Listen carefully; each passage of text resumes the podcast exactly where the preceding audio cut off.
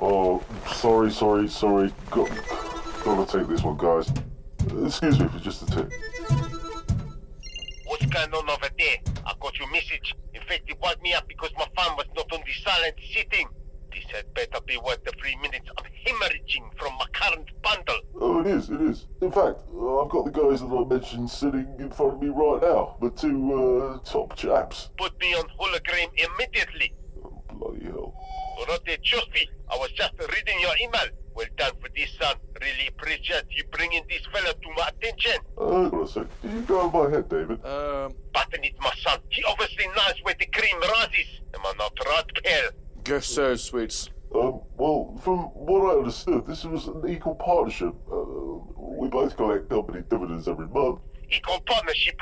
Hang on a second. I bet you a cotton sock that everyone on the base thinks you're the boss. Nobody knows about me, do they? What? Uh, I tell them all the time, guy. Do you really? Just because you are a big old lummox with a mask, people think, oh, here comes the grand fromage. Actually, I've heard that phrase quite a bit recently. Shut the nose from your face when I'm talking, you Tassie plonks. And take that cap off as well.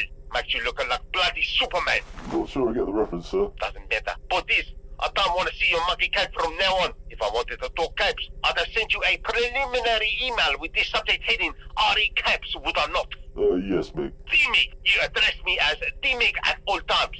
I like to be referred to by my full name. Right, now these geezers of yours. Patch and Stooch, sir, it's a pleasure to serve, sir. As I said, uh, these are my top chaps. Uh, they know the precise location of the scientists that can help us harvest the helix that young Chospy Carly brought to us. Once they bring it back here, they'll be able to start doing something to it that's apparently going to enable us to grow the base to the size of a galaxy. Yeah, that's right, isn't it, chap? That's what the hairer of the two assured me. Right, I want to be kept in the loop for this. If I feel myself falling out of this loop you've created, I'll be coming down there to personally put myself back into it.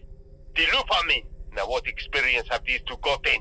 Actually, email me over their CVs and I'll have a look for myself. Yeah, yeah, we'll do, the Mick. Uh, anything else? Not for now, but they might be later on.